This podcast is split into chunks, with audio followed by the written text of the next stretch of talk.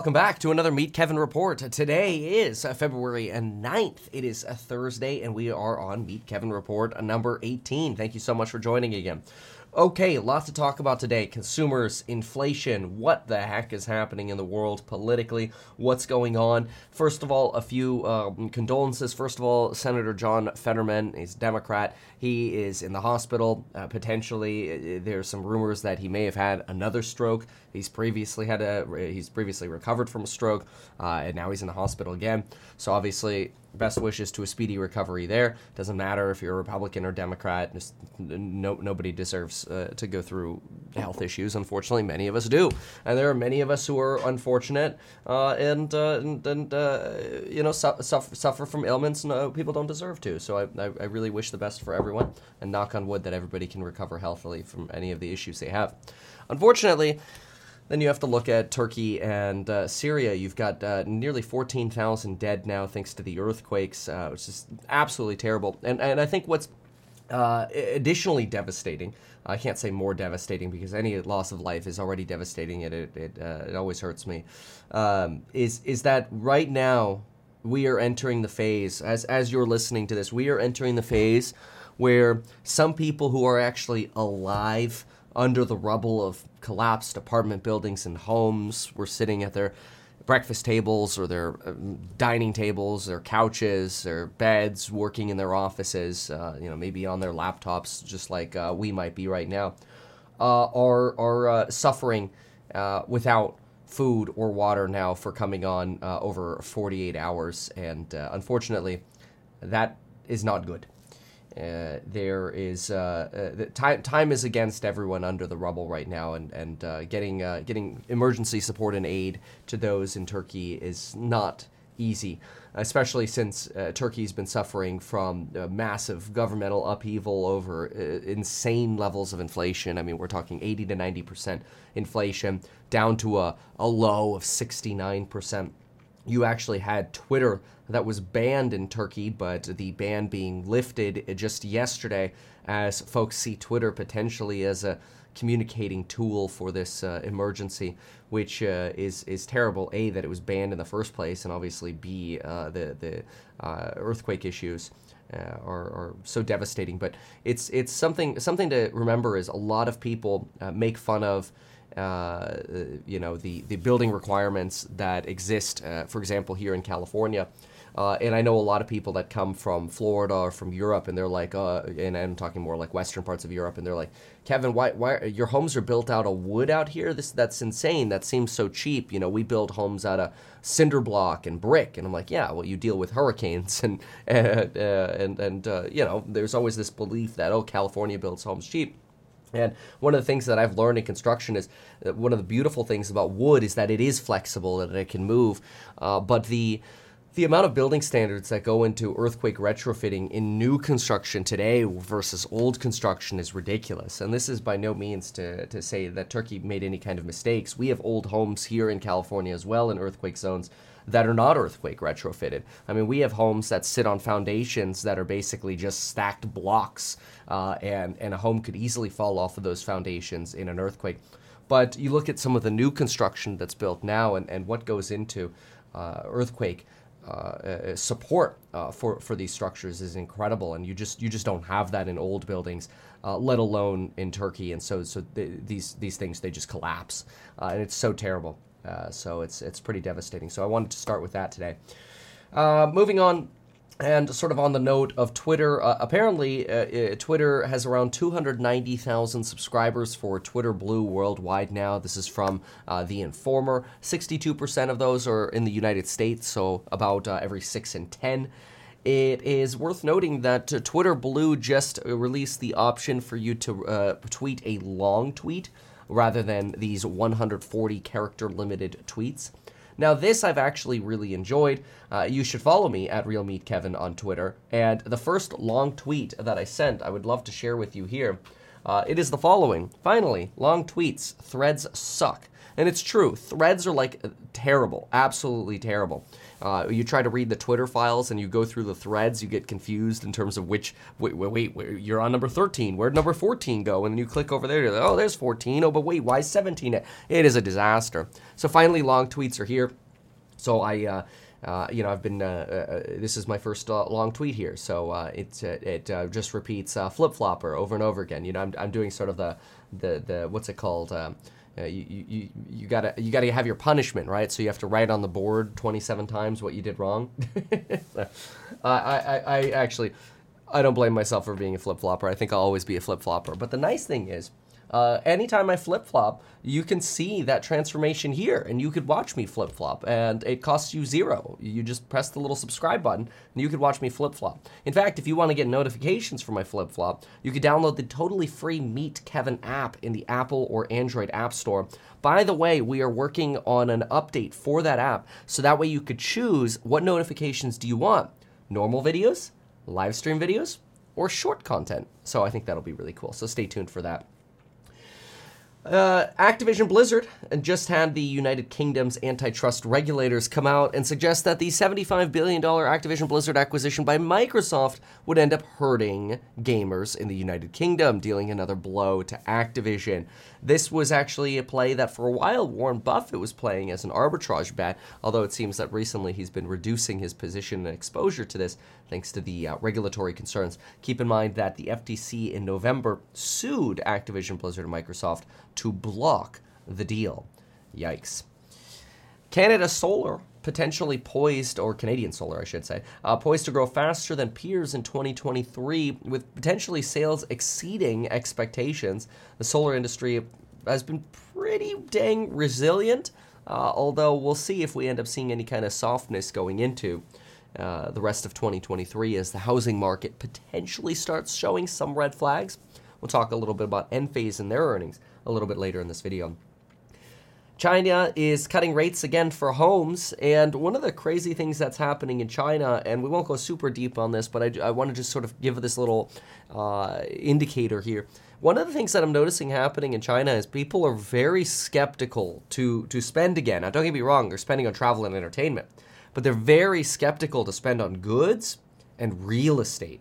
And that's very interesting because real estate is the bulk of the Chinese economy and uh, consumerism is only about 32% of the uh, Chinese economy, although that's expected to substantially rise this year given the real estate slowdown. But boy, you know, you're in this really weird situation in China where I, I personally believe, and I think the Chinese are pretty smart for this. I think the Chinese realized when the lockdown started, they're going to have to save their own money. They're not going to get helicopter money like we did in America. And they did so very well. But in addition to that, they don't necessarily trust the idea that you should just go out there and jolly lolly spend everything, and if something bad happens, the government's going to come bail you out again. Because A, the government didn't in China, and B, the government probably won't. So pretty incredible uh, to, because there there are obviously a lot of fears that China's reopening is going to lead to this surge of inflation. But so far, I, I don't know. You know, it, it doesn't seem like that uh, reopening is materializing uh, as uh, as as well as it potentially should. so uh, wild. Yeah, we'll talk about that Enphase best earnings report ever, Kyle. It it actually wasn't the best earnings report ever, but stay tuned. I'll show you exactly why. I know why headline it might seem that way. So you're not wrong to say that some of the headline numbers were the strongest ever. Uh, yeah, yeah. You know, I, I don't I don't know that you could blame uh, cheap construction. I don't think you could do that. Uh, I think you you have to uh, re- remember that uh, really even in the United States before the uh, Northridge earthquake just you know 30 years or so ago, the earthquake standards here were not that great. You know, any home built in the 1920s, 30s, 40s, 50s, 60s, the earthquake standards are not very strong. So this is not a matter of cheap construction. In fact, people say homes were built expensively in the 1950s. They used redwood, after all, which is termite resistant. Uh, it's it's it's not a matter of cheap construction. It's a matter of the minimum building standards were just not elevated uh, to to the levels that we have today until, quite frankly, I, I would say the last 25 years. Uh, you know, I live in a 2008 home. Uh, and I feel very grateful that I live in a 2008 home. It has fire sprinklers. Uh, it's extremely uh, uh earthquake retro, uh, well, not retrofit. It was built to a very high earthquake standard. Uh, and that's not to say I want to be in an earthquake, but let's just say I feel much more comfortable in this than what I used to live in, which didn't have insulation in the walls, didn't have fire sprinklers. you know, my first home, and and didn't have retrofitting for earthquakes. So you know, it's it, oh, you lived through earthquake. Ouch, uh, says Armando here. Yeah, uh, but yeah, Mustafa. You know, I, I, I, I can't say that it's cheap construction. I think it's just old construction. You know, and I think when we look at today's building standards versus the old stuff, it's like, wow, that's how you guys did it back then. it was bad. You know, it was really really bad. Mm-mm. So. All right, now we've got to talk about uh, this, and, and I think uh, very we're, we're not going to spend a lot of time on this. This is going to be very brief. But I find this very interesting. And I'm mostly opening this up because I'm very curious to see what your commentary is on this later. So stand by for one second. Okay. All right. Oops. So Piers Morgan had a piece on his show talking about a child grooming. This is basically where sex is taught to children under nine years old. And I just want to know what you think about the blonde lady's response, okay? Wait for the blonde lady's response. And uh, keep in mind, I have a seven year old and five year old, and they don't need to know about sex ed at this age, okay? But I just want to hear what you think about the blonde girl's response because, in my opinion, it's mind blowing as a parent that somebody would say that. But but let's listen in here for a moment about being proud to be gay. No, it's about being teach, proud to you be can you. Teach, right. yeah. To be tolerant and understanding, but not at four, five, six, seven, Fine. I don't but we actually do do that. Aside from all of this, we actually teach sex quite explicitly in heterosexual relationships from a really young age. You actually have children in nativity plays where you're playing a mother who has an immaculate conception and then gives birth to a baby. What are you teaching about? And you're talking about. If you've ever, as I have done. Uh, you got to be kidding me her argument is that, oh, teaching sex to young children is already normalized because kids play house. What kind of crazy, cracked up argument is that? Sorry, I had to get that out of the way. it was just like, I saw that and I basically vomited. Uh, I'm like, my kids playing house is not them learning about sex, it's them playing house. Okay, mommies have babies. That's what they do. That doesn't mean they're now fully sexually groomed. Ugh. Sorry. So some of some of the things that we're gonna touch on, I, I just get somewhat angry about, and I'm sorry. I have to do it. Um, all right. Anyway, now, oh, here's another thing I could get angry about because that's just the way it works, I guess. Uh, okay. So look, oh, man. Okay. So homelessness. Homelessness is such a disaster in California, and the California government is such an abject failure that you will not believe what LA County is spending on homelessness in 2023. And you won't believe how many homeless there are receiving that number. Now, it is absolutely ridiculous. Before I tell you how ridiculous that number is, I want you to consider for a moment my insane as I was called. I was called insane and I was called, you know, like a militiaman. I was called crazy things about locking people up or whatever, which is just insane, by the way. But I was called crazy things when I ran for governor in 2020 because I had what I thought was an incredible plan for solving homelessness. Imagine my plan quickly for a moment, okay? First of all, how about this? Emergency and immediate support for mental health how about starting there? How about actually making it so that a homeless person who wants to talk to a doctor doesn't have to go in a six month queue? And how are they going to get through the general care process and then get to a mental health professional in Los Angeles. They don't. It's impossible because A, you're not even capable of getting yourself there because you don't have any money, and B, even if you did, you have to wait six months, and by then, who knows how many drugs you've taken. It's absolutely disgusting. Living on the streets in California is extremely dangerous. You are substantially more likely to die living on the street than if you're not living on the street. That should be obvious. But let me put it this way you've probably got a murder or death rate amongst the homeless population around 15 to 20%. When you walk through your daily life, you don't walk around thinking, I've got a 15 or 20% chance of dying today. Okay, that's what the homeless population has to deal with. Now, Don't get me wrong, there are a lot of issues that lead to homelessness that need to be solved. We need more housing in California. We need eviction support services that are much more robust and capable rather than villainizing landlords. We have to recognize that a lot of the population in California, thanks to the terrible California school systems, which rank 40th out of 50, that's bottom 20%, by the way, in the United States, uh, maybe people are just undereducated and just don't have the opportunity to actually get out of a state of economic despair.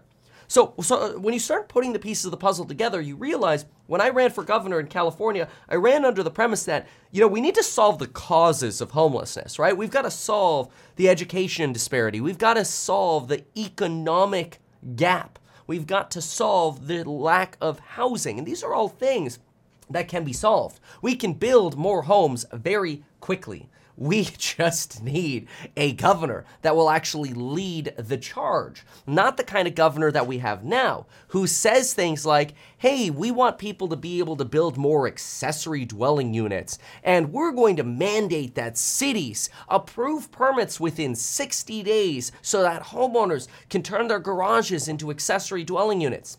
Governor says that. Guess what actually happens at the city level? City says, yeah, oh, we'll review your paperwork for two years and we might deny you because you might be in a fire zone. Oh, wait, all of California is in a fire zone. Guess we ain't doing ADUs. Whoops. And what does the governor do? Nothing. Because he got to go to the Google campus and talk about how great it was that they were passing SB 7 and all these bills that suggest, oh, housing's going to be so much easier in California. And what practically happens? God awful nothing. Because the government of California is an abject failure. And it ha- it's not because the people, it's not because of the bureaucrats, it's because of the leaders. The leaders don't have any balls because the people who try to run for governor in California, the exception of me because I wasn't born in America and I can't do it. Usually, they try to end up setting themselves up to run for president. So, they set themselves up to run for president by basically coasting through the governorship in California, not rocking the boat like Mr. Gavin Newsom, so they could end up running for president. And then guess what happens in the meantime? All the judges want to be your buddy in California because if you do end up becoming president, those California judges want federal appointments. Or maybe, maybe they could even get to the Supreme Court. So the system is highly, highly broken. And look, I'm not Mr. Tinfoil Hat. I think many of you know that. I'm so aggressively in the middle and, uh, you know, I consider myself a JFK style Democrat, although even saying that these days pisses people off. I like to say I'm 5149, okay? That's what I like to say. Republican, Democrat, Democrat, Republican, whatever, in the middle. Now, what is really incredible about that is listen to sort of my idea here or, or on homelessness and then listen to what's actually happening, okay?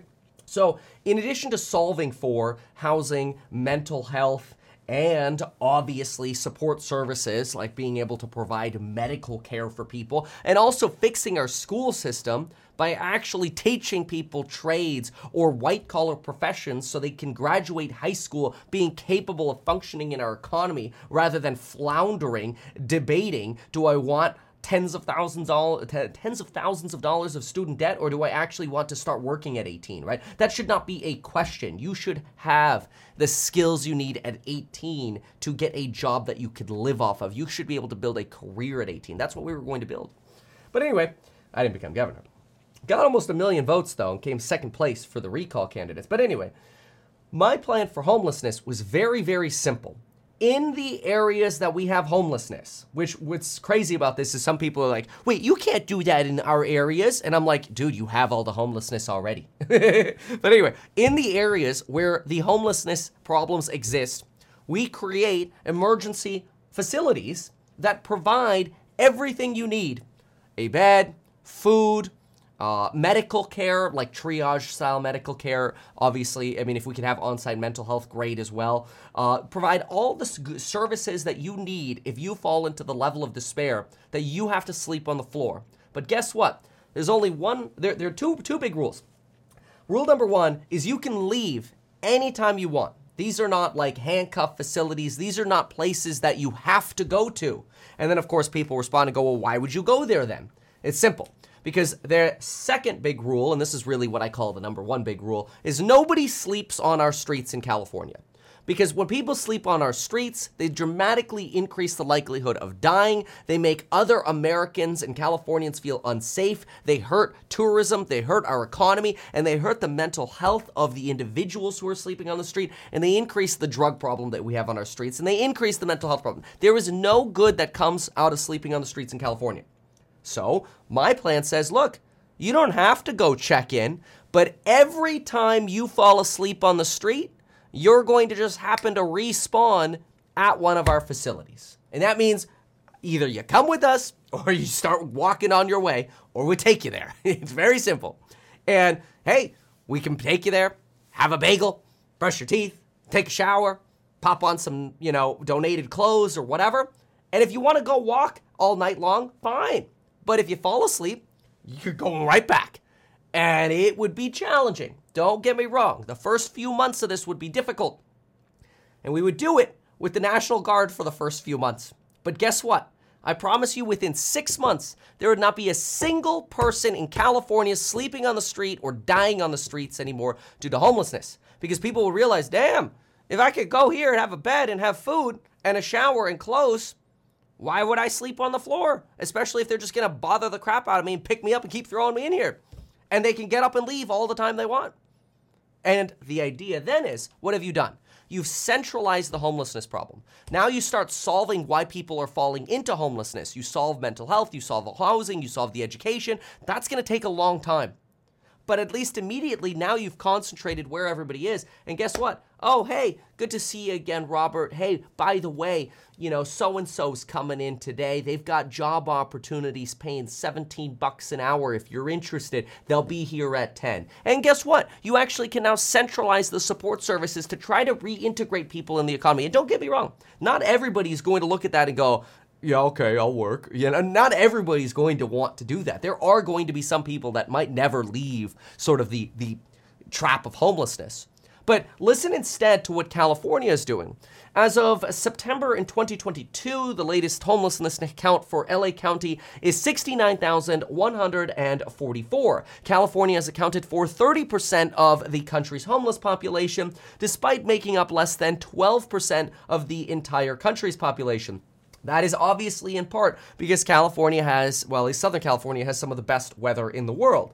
The weather that the Southern California coastline has only exists in 7% of the world's land. That's it, okay? And it is the only place in the United States that has the weather system that we do, which is the Mediterranean chaparral climate. Basically, nearly, I'd say 80 to 90% of the time, you're looking at 72 degrees year round, uh, no clouds. It's insane. It's beautiful. But what is LA County doing? Oh, LA County has about 69,000 homeless folks, and they're spending a record $609 million on homelessness this year. That amounts to almost $10,000 being spent per homeless person. And guess what? When you drive around LA, what do you have? Homeless on the streets, homeless dying on the streets, homeless in tents at the side of highways, all over the place. People getting accosted, people dying, the drug problem getting worse, the mental health issue getting worse. Everything is a complete disaster.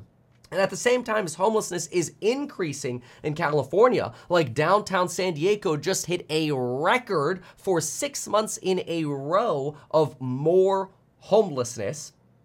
What are other states doing? Oh, wow. States like Florida are actually managing to decrease their homeless population because imagine this they're actually funding emergency shelter, supportive housing, job training, and mental health treatment. Holy smokes, what I ran on two years ago. Actually, it's almost slightly more than two years ago now, which is crazy already to think about. But uh, uh more than two years ago, that's what I ran on. That's insane. It's absolutely insane that California can't figure it out. Uh, the richest state by GDP in the country and can't figure it out. Potentially, the uh, let's see, Turkey and Germany just boosted up, so we're probably around the seventh largest economy in the world, sixth or seventh, somewhere around there, depending on how you count India uh, and, and Germany in there. But anyway, sad, really sad. That's my take. Had to get it out of the way. I'm sorry, you know, some people are like Kevin. That that sounds too aggressive. You know what? What we're doing now is aggressively stupid. And I don't know if it's because you got uh, a Democrat problem I, I, or it's because you've got a Republican counter problem. I don't think that's the problem because let me make it very simple. California happens to be a supermajority of Democrats. Now, I'm not trying to offend people who are Democrats.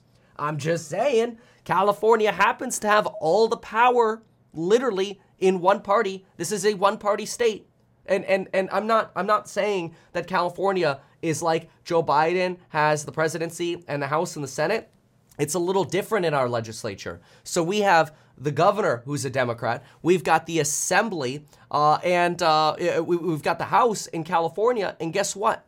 When you put it all, or the Senate in California, when you put it all to the assembly, sort of like the House version, you've got the assembly, the Senate, and the governorship, all of them Democrats. And guess what? They have not a 50 50 majority, they have a super majority in every chamber. So, governor's obviously Democrat, each congressional house, well, legislative house, we call it here, uh, supermajority of Dems. In other words, if uh, if there was any even potential of a Republican governor coming in, the legislature could just veto anything the Republican governor does, anything, because they have a supermajority of control. And some people are like, oh, but Kevin, you know, back in the day, Arnold Schwarzenegger, he was a Republican. Yeah, didn't have a supermajority of Democrats in the legislature then. Yeah, crazy. Crazy. That's all I gotta say. All I gotta say. And it drives me nuts.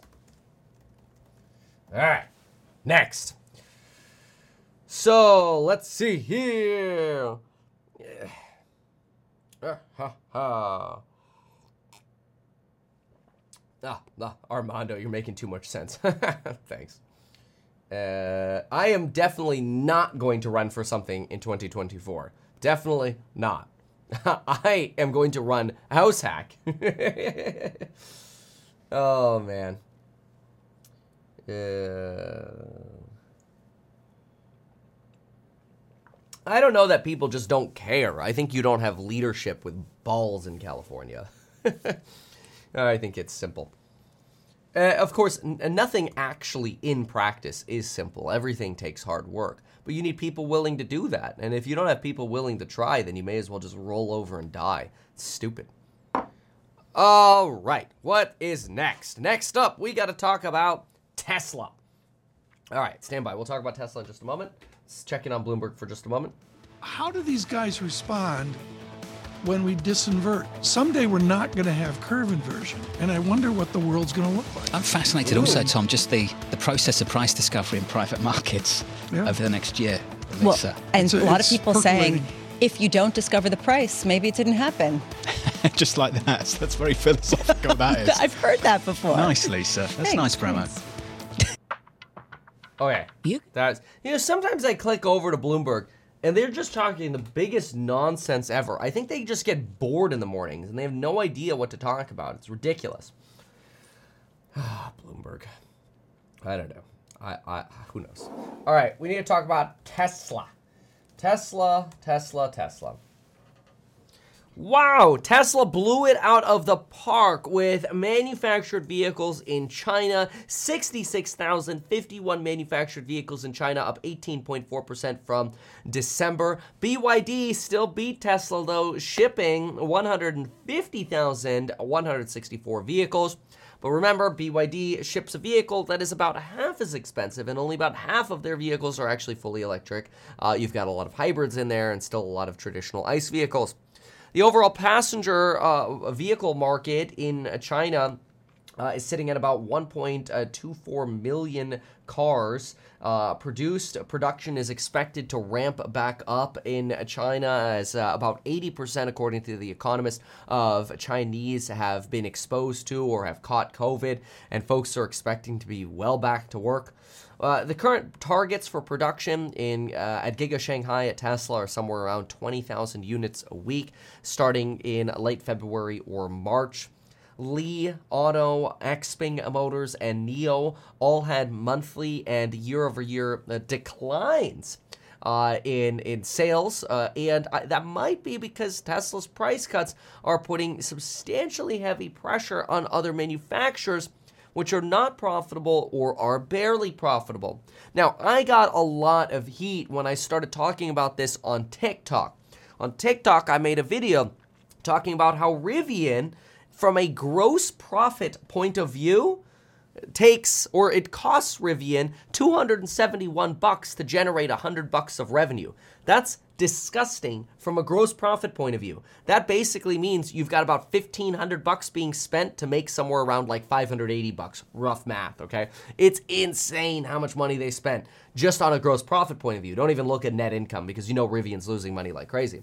Tesla, on the other hand, uh, right now, when they bring in 100 bucks of revenues, looking at somewhere around $20 uh, of uh, uh 20 to $25 of gross margin and maybe around 15 to 17% of net. Uh, and that depends on how conservative you want to be on the estimates, right? Technically, in the last quarter, we were closer to a gross margin of 25%. But we've gotten some heads up warnings that we expect that to compress a little bit.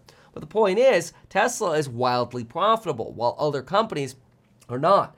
BYD bringing down about a buck 40 to the bottom line in their earnings relative to Tesla, as we've said, somewhere around 17 to 20 bucks. It's insane. Now, I got in a little bit of heat on TikTok for Rivian because people are like, oh, well, when Rivian was small and just doing 7,000 vehicles, or, or when Tesla was small, just doing 7,000 vehicles, they were losing money too. And then what I did is I went back to the 2014 numbers, which roughly aligned. Tesla sold and manufactured around 7,300 vehicles, and Rivian did about 7,600, 7,700 in the last quarter. So when you align that, you're like, okay, they're, they're roughly a similar manufacturing stage. Well, we already know that Rivian's gross profit margin is an abject failure. You're looking again at spending 271 bucks per hundred dollars of revenue. Gross. I'm not talking OPEX here. I'm not talking about advertising or SG, you know, SG, uh, selling in general, uh, administrative expenses, or research and development. I'm not talking about your OPEX. I'm talking about gross profit, abject failure, gross profit. Well, if you look at Tesla back in 2014, when they were manufacturing just as many vehicles as Rivian was, guess what their gross profit was then? Remember, Rivian right now, negative 271 per 100 bucks. Tesla per 100 bucks, still bringing 20 bucks to the bottom line. In 2014, so I made a follow up TikTok talking about that. And guess what the morons in the comments said then? Oh, sure. Pick the quarter where that makes sense. And I'm like, you moron. I picked the quarter where the production aligned relative to the most recent quarter for Rivian. It's like some of these people have their heads so far up their own behinds. I think they're just blind bag holders who don't understand the basic premises of fundamental analysis. People don't get it. I look, if you are an investor, you should so crystal clearly be able to divide fundamentals from technicals. And if you don't understand the differences, you should probably not be investing in stocks. Start with something easy, like real estate. Even though the irony is probably at least half of you don't actually own real estate, but that's okay because I think when you watch my channel, eventually you're going to get convinced to buy real estate. Not from me, it's not like I'm trying to earn a commission off you, but because I think that's actually going to help you substantially catapult your wealth. Unless, of course, you already have a net worth of over a million bucks. So, with that said, I think smart people realize that why did Tesla have this horrible price uh, correction last year? Nothing to do with fundamentals, or maybe nominally.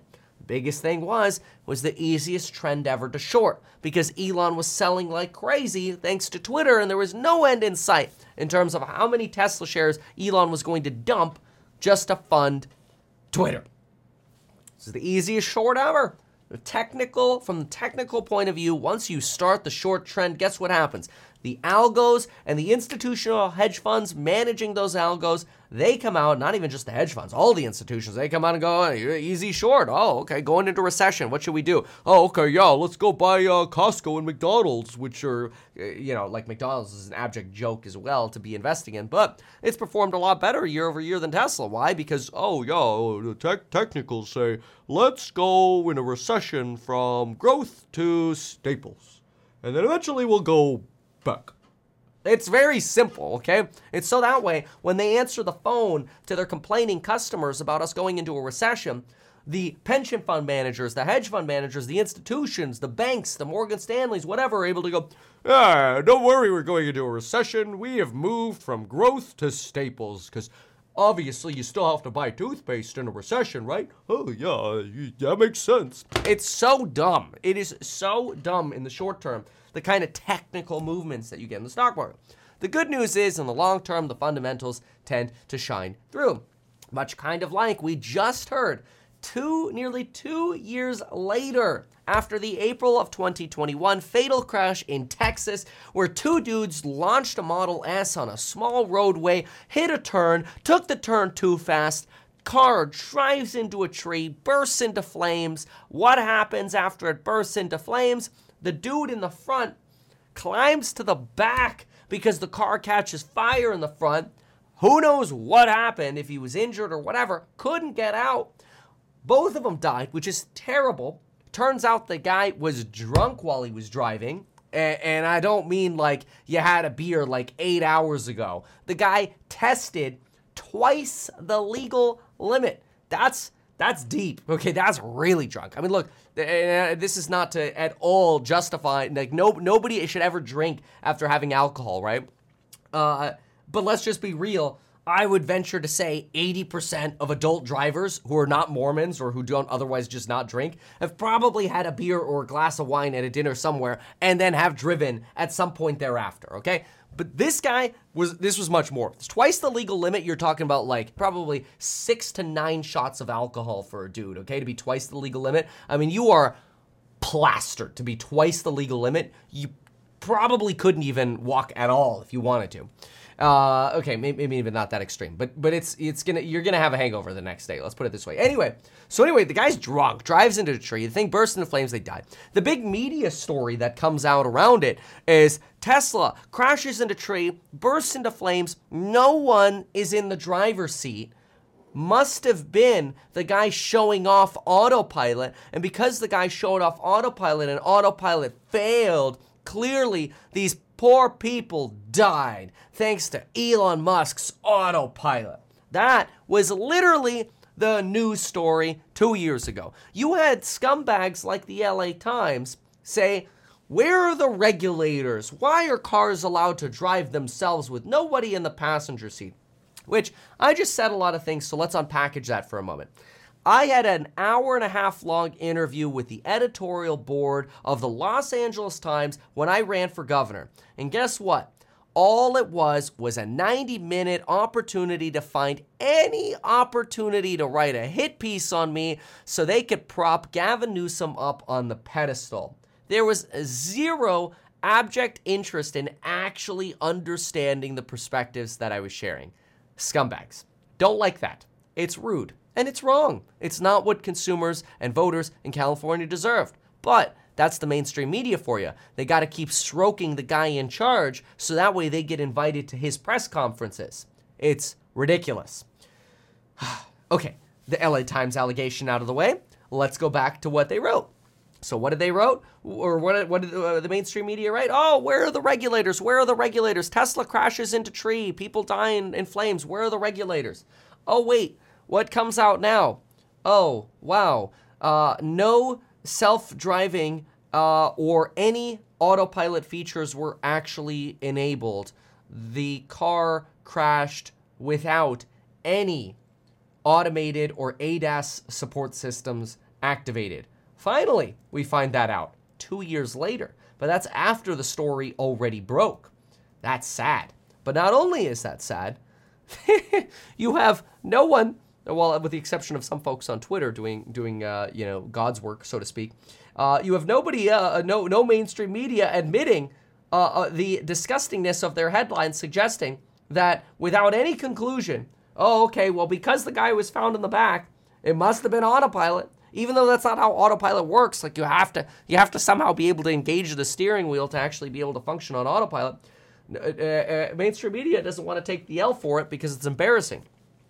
Anyway, here you go. NTSB reports uh, in a report released Wednesday showed evidence indicated that the driver of the Tesla Model S hadn't engaged any of the ADAS features before crashing in Houston. In uh, April of 2021, two cars' occupants died. Initially, a local constable said he believed the Model S had operated without anyone in the driver's seat when it crashed into a tree. Uh, but that was also very quickly dispelled because the fire department realized wait a minute, the steering wheel is damaged, implying the person wasn't wearing a seatbelt. True, with the seatbelt. Uh, but anyway, uh, they, the damage on the steering wheel implied that when the impact happened, the person probably hit their head on the steering wheel, which is pretty crappy. Uh, but uh, but anyway, here's just another sort of um, finally after two years, finally. Uh, some relief uh, and justification showing that Tesla, once again, was not at fault, but that, that doesn't make for a good media story. Uh, anyway, now it's worth looking just briefly, since we've gotten over some of the anger around Tesla in the mainstream media, it's worth looking a little bit at the fundamentals because, yes, Tesla has officially broke $200. Uh, now, one of the things that is fascinating is myself and the team just a few days ago when we were in the race for, uh, uh, you know, to see if we could hit $200 before the expiration of the coupon code uh, for the programs on Building Your Wealth, uh, which, which um, uh, you know, we, we just hit $200. But anyway, we, we were talking about this belief that we have that once Tesla breaks $200, uh, it would probably rip past $200. And in pre market right now, it's sitting at 208. I think today will be the test to see now that we have officially closed past 200 yesterday at 201.29, will we rip past 200? Uh, that is just a belief that we have as it's bounced basically straight up off of this Fibonacci curve. Uh, and so we'll keep an eye on it. In the past, Tesla used to have these like 27 to 30 ish day runs of uh, the stock market being open. What does that put us at now? 1, 2, 3, 4, 5, 6, 7, 8, 9, 10, 11, 12, 13, 14, 15, 16, 17, 18, 19, 20, 21, 22. Hey, based on uh, old school history, we should have at least another five days, which is interesting because you got CPI coming up next week. But anyway, Let's look at some fundies for a moment. So going back to fundies, I haven't really changed anything here. I'm taking about a 10% take rate on FSD, which is extremely low, but I'm doing that on purpose. Uh, on the 10% take rate on FSD for 15K because there is the monthly uh, software as a service option where basically you can pay a monthly fee for FSD. And so I'm lowering the cash that goes into Tesla basically right out of the gate for uh, 2025. My 2025 projection is a million vehicles fewer than what Cathie Wood is projecting, although she's got some pretty uh, pretty ambitious targets, let's just say. This is no shade on Cathie, okay? I love Cathie. I think she's a brilliant marketer. Uh, but but I think some of the numbers are too ambitious. But that's okay. Maybe I'm just being a little bit more conservative, and that's okay. Everybody can have a different point of view. Revenue per vehicle, I'm at about 47,000. I think she's right around 46,000, so we're pretty close on that. But anyway, I put in about uh, 10% from FSD. I don't put in any revenue for insurance, semis, Tesla bot, auto taxis, or, or, or you know self-driving taxis. I don't put anything in for that. I do put in about 10% for services, which mostly gets costed out because the margin's very low on services, although it's finally going positive. Uh, and uh, for for energy, I just put in basically 1% of total sales uh, represented by uh, about energy, which could end up being low. If I go with like a terribly low margin of 80%, which we should not be at a 20% gross profit margin in 2025. We should realistically be back at 25%, so we'll change that number in a moment. But if we leave it at 80%, uh, you're looking at a, a future price target based on a PEG ratio of 1.67 at 30% assumed EPS growth. So if you think EPS is growing at 30% in 2025, 6, 7, 8, then then and then you assign a 1.6 PEG, very very traditional, very normal. You should be at at least 400 bucks uh, in 2025. Now, if I change this margin to uh, 75, so a 25% gross margin, you can see that quickly jumps to 511. Uh, so somewhere between 400 and 511 by 2025 seems very reasonable. Uh, one of the downsides, though, is that the present value has been skyrocketing. That is the ironic downside of the price going up, is that your rate of return now on Tesla from when I've been previously making these videos uh, is, has dropped almost in half. Uh, it's dropped almost in half because the price is so much higher now. Now, don't get me wrong, it's still a phenomenal number. Even in, in the uh, worse, worse-er case scenario, I don't think that's a word. But even if at the 399 price target for 2025, you're looking at uh, somewhere around a 24% compounded annual rate of return. Now, keep in mind, while, while I think what I'm talking about is financial, and some people may see some of this as advice, I want to be very clear. I, I'm not giving you personal advice, okay? I think I provide great advice on the channel, but I'm not providing personalized advice. I am a fi- financial advisor, but that's a very important difference is I'm not providing anyone, anyone, I don't do it, personalized advice. I don't look at what the heck is going on in your world and, and your portfolio and go, you should rebalance this to this. Okay, that should be obvious. Okay, uh, but anyway, some people don't recognize that that's obvious. So anyway, uh, but I, I think this is this is still very very good. This is with a worst case scenario number here, 24% year over year. Uh, but however, uh, Tesla's going to get to the point where where this is going to start looking less attractive, right?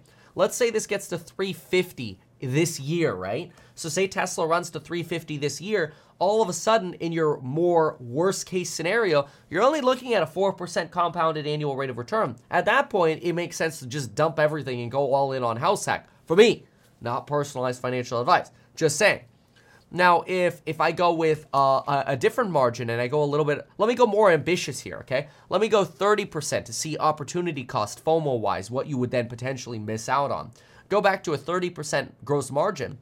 Potentially, now you could be at a future value of 623, right? And so your your compounded annual rate of return would then be 21%. So my expectation would have to be greater than that for investing in something else, which I think could be reasonable, uh, especially since that is that is probably a, a, little bit more hopium. Maybe you're closer to that 25% level, which is about a 13% annual compounded rate of return for about three years. So anyway, depending on how you play the numbers, uh, should, in my opinion, guide your your investing thesis and, and, your plans for the for the company and for your investments.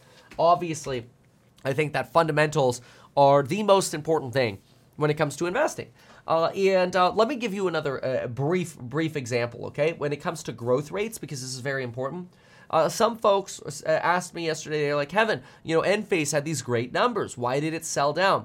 And, I, I, think people don't, you know, objectively really look at the fundamentals. I think generally people on the internet uh, look at the headlines, and then when they look at the headlines, they what make a conclusion based on those and don't actually pull up the financials. So I was asked, and this is this is valuable for Tesla as well. Okay. So I was asked yesterday, hey, what's going on with Enphase? So I tweeted this. Uh, you can just follow me totally for free at Real Meet Kevin over here, right? Why is Enphase plummeting after great earnings with a quadruple beat? Top line, bottom line, margin, and guidance. That's quad beat, okay? Simple. Well, I wrote, after hours trading is often low liquidity and undereducated training. Headline reading, not fundamentals. That's because after hours, Enphase was up like 10%. But what did Enphase close at yesterday? Well, Enphase closed like down 4% yesterday. So why is after hours so different from when the market is actually open? Oh wow, surprise, surprise! Because you actually have people with you know big boy money uh, making decisions based often on fundamentals, but not always. Uh, could be based on technicals, right? But anyway, here are the problems. What the fundies show: you have a company whose growth rate used to be 30% a quarter, 20% a quarter, 14% a quarter, and you ended with $724 million of revenue in the fourth quarter of uh, 2022. The projected revenue is expected to be 720 for the first quarter. That's the midpoint. Could be higher, could be a little lower. Well, that represents a negative growth rate quarter over quarter.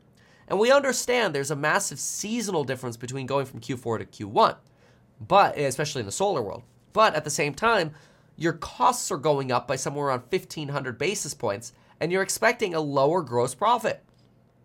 So all of a sudden, you have a company that's growing like crazy, not growing like crazy anymore. And this is where if you go back to the Tesla fundies and you look over here and you go, well, if, if the growth rate it falls from 30% on earnings per share, and let's say that growth rate just, uh, I don't know, let's say it goes down to 10%, okay? Well, 10% times 1.67 means you should only be trading for about a 16.7 times PE ratio which that brings your your price that you're you're able to pay for the company to 170 bucks, which means you should sell it today, right? But nobody actually believes that Tesla's only going to grow at 10% on an earnings per share basis for the rest of the decade. Uh, that'd be crazy. If you believe that, do not invest in Tesla, right? So uh, that that's the point of having a, some form of stable peg ratio, 1.67, which then you adjust based on EPS to find out what kind of multiple you should be using for the company. You know, the reason you have companies like Ford uh, and GM selling for these incredibly low multiples is because their growth is like nothing or negative, or because the CEO of Ford is a complete idiot. Well, maybe I shouldn't say he's a complete idiot. Well, let's just put it this way. I tweeted the other day, and again, another reason you should follow me at RealMeetKevin on Twitter. It doesn't cost you anything. Follow me over there. Uh, but I tweeted the other day this uh, this clip of uh, Ford CEO Jim Farley on the earnings call, and I was so blown away because he's bragging about how they're going to make lots of money going forward. That's that's what he was bragging about. How are we, how are we going to make lots of money going forward uh, in, uh, in in basically uh, automotive? And he's asked by an analyst, "Hey, do you think you could get to a 20% gross margin, which is Tesla's worst case scenario, by the way, right?" In other words, an analyst is going to Ford and going, "Yo, do you think you can make it to Tesla's worst case scenario?" and the CEO has the following to say about getting to the worst case scenario. Basically, he starts off by saying, well, no, basically not on the car because we're still figuring out the manufacturing process. Even though we've been manufacturing for over 100 years, we can't figure out how to make an electric vehicle profitable. And we probably won't be profitable on electric vehicles until 2026. But here is where we can make real money, okay? This was just embarrassing. Even the way he said it, okay? Ready for this? Listen to this. Not our batteries, not the EV platforms, but our new fully updatable electric architecture. Because what we've learned on Pro is we can make real money on software. Not Did you hear that? We can make real money on software. I mean, first of all, it sounds extremely creepy the way he said it. Uh, but but it's because they're sucking. It's insane.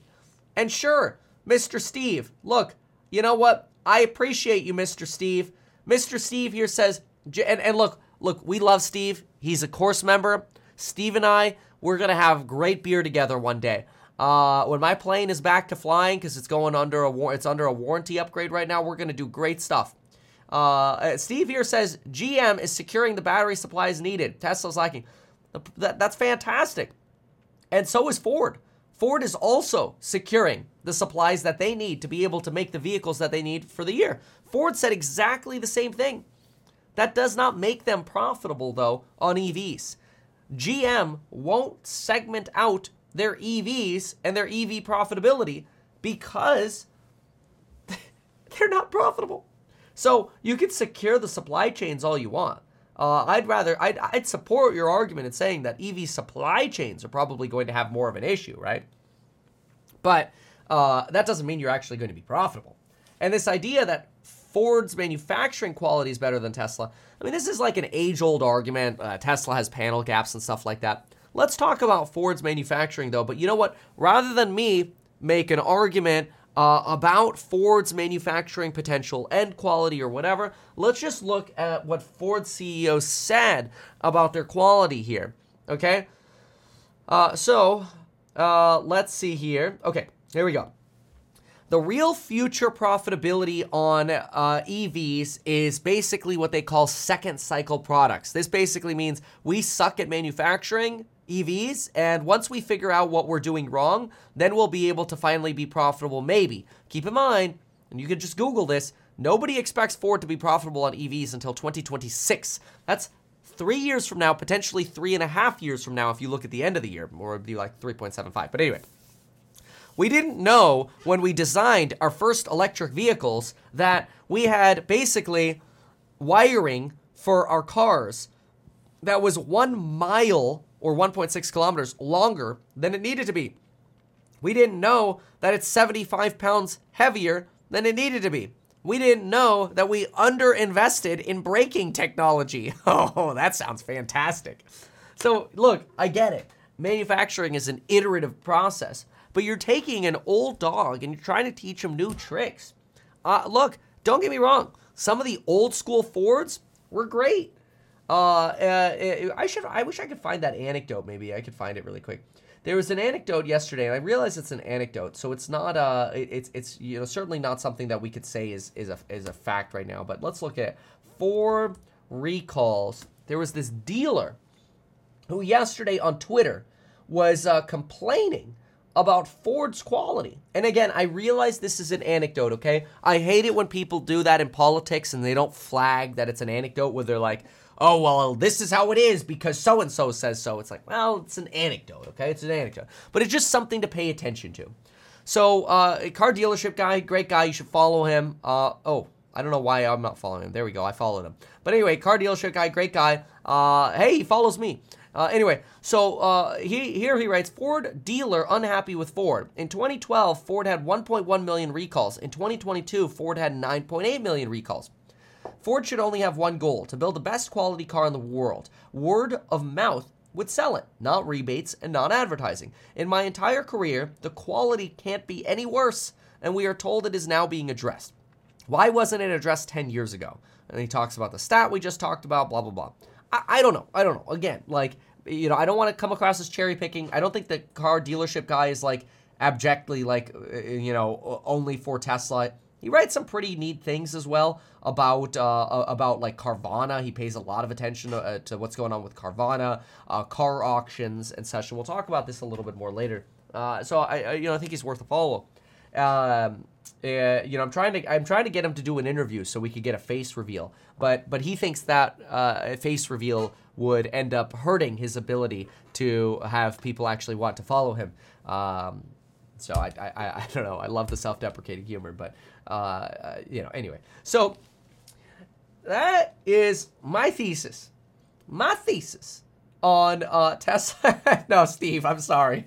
I'm sorry. Okay, Steve's like, haha, I just got wrecked. No, no, no. I'm, I'm sorry, Steve. Okay, okay. Like again, it's an anecdote. maybe that's not actually what's happening. I don't know, right? It's just something we want to pay attention to.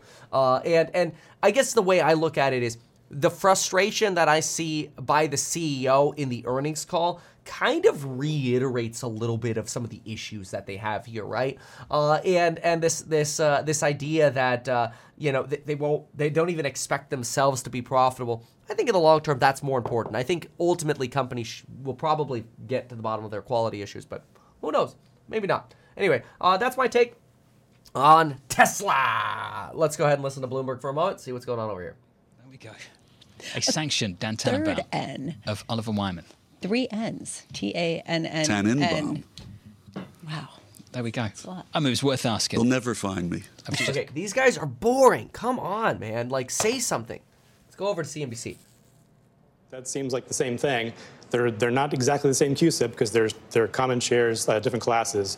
So we, we brought this to Goldman Sachs and said, right. hey, we're seeing hundreds of these types of trades because it's not just Shell, it was other companies that have two different classes. And they said basically, whoops, uh, right. we didn't mean to be doing that. I mean, this goes back 10 years. Um, and so what they've told right. us is that they're, they're notifying clients, they're unwinding these trades, they're not going to do these anymore. Uh, Steve Ballmer said he's going to amend his taxes. Right. And, and, but yeah. here's the more. okay, oh, that's fascinating. How the secret, how the wealthy sidestep the wash sale ban. They just have different classes of shares. Oh, that's brilliant. Oh my god. Um, too late now. Cat's out of the bag. uh, anyway, uh, okay. So I think it's worth doing a little uh, bit of talking and talking about uh, the Fed. We've got some talk to do about consumers, CPI preview. Oh, good lord. We also have to talk about, uh, oh boy, we've got, oh man.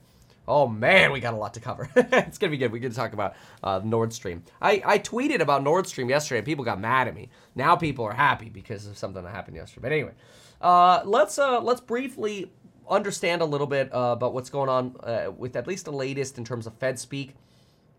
Uh, and I'm also going to pull up the latest conditions. Actually, we could just go pop on over here. So, ooh, loosening again. Okay, interesting. All right, let's go. Let's talk about the Federal Reserve and what's going on with financial conditions. The reason we want to talk about financial conditions is very, very clearly important because Jerome Powell, in his discussion with uh, Dave Rubin from the Washington, D.C. Economics Club, asked Jerome Powell, well, or Jerome Powell was asked, hey, Jerome, you know, what do you think about this latest jobs report? And immediately Jerome Powell responded and said, ah, well, financial conditions already tightened. Now, I thought that was really incredible because you immediately had this response from Jerome Powell that suggested, hey, look, you know, We're just letting the market respond to the data right now, and we're going to respond to the data as it comes in. Now, that actually gives me a lot of confidence and faith because it shows the market understands the challenge we face. We must get inflation down. And when reports come in hot, guess what happens? Treasury yields rise. And that's exactly what happened. Although today, they're softening a little bit. Now, right after the FOMC meeting, we were down at 3.38. Now we're sitting at about 3.59.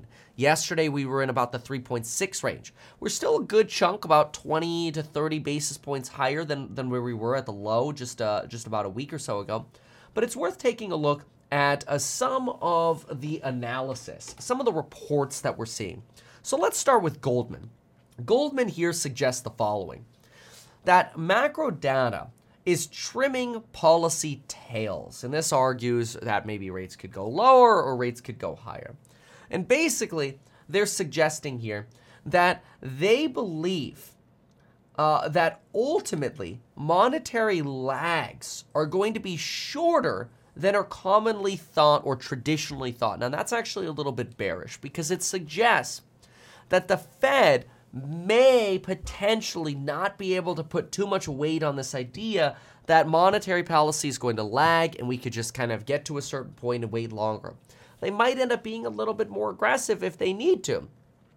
This is quite interesting because you know it's not the best and most bullish thing for markets to think, okay, if the Fed has to be more aggressive, then what do you end up with? Well, the following. The strengthening case for pricing a narrower path for the policy rate around the projected rate of 5 to 5 and a quarter percent. And this, in their opinion, translates to higher, longer maturity yields. Basically, in English, yields could be higher for longer. And yesterday we got a little bit of Fed speak that ultimately gives us a path for how long could the Federal Reserve end up needing to keep policy restrictive especially if the lags that we think monetary policy have are not going to be as drawn out as maybe they had been in the past. In the past, we used to think that the Federal Reserve would raise rates and it would take about 18 months for those higher interest rates to actually trickle through the economy. Now, the Federal Reserve says that lag could be as little as three to six months. It's pretty incredible, but that does mean the Federal Reserve has to be hawkish for longer.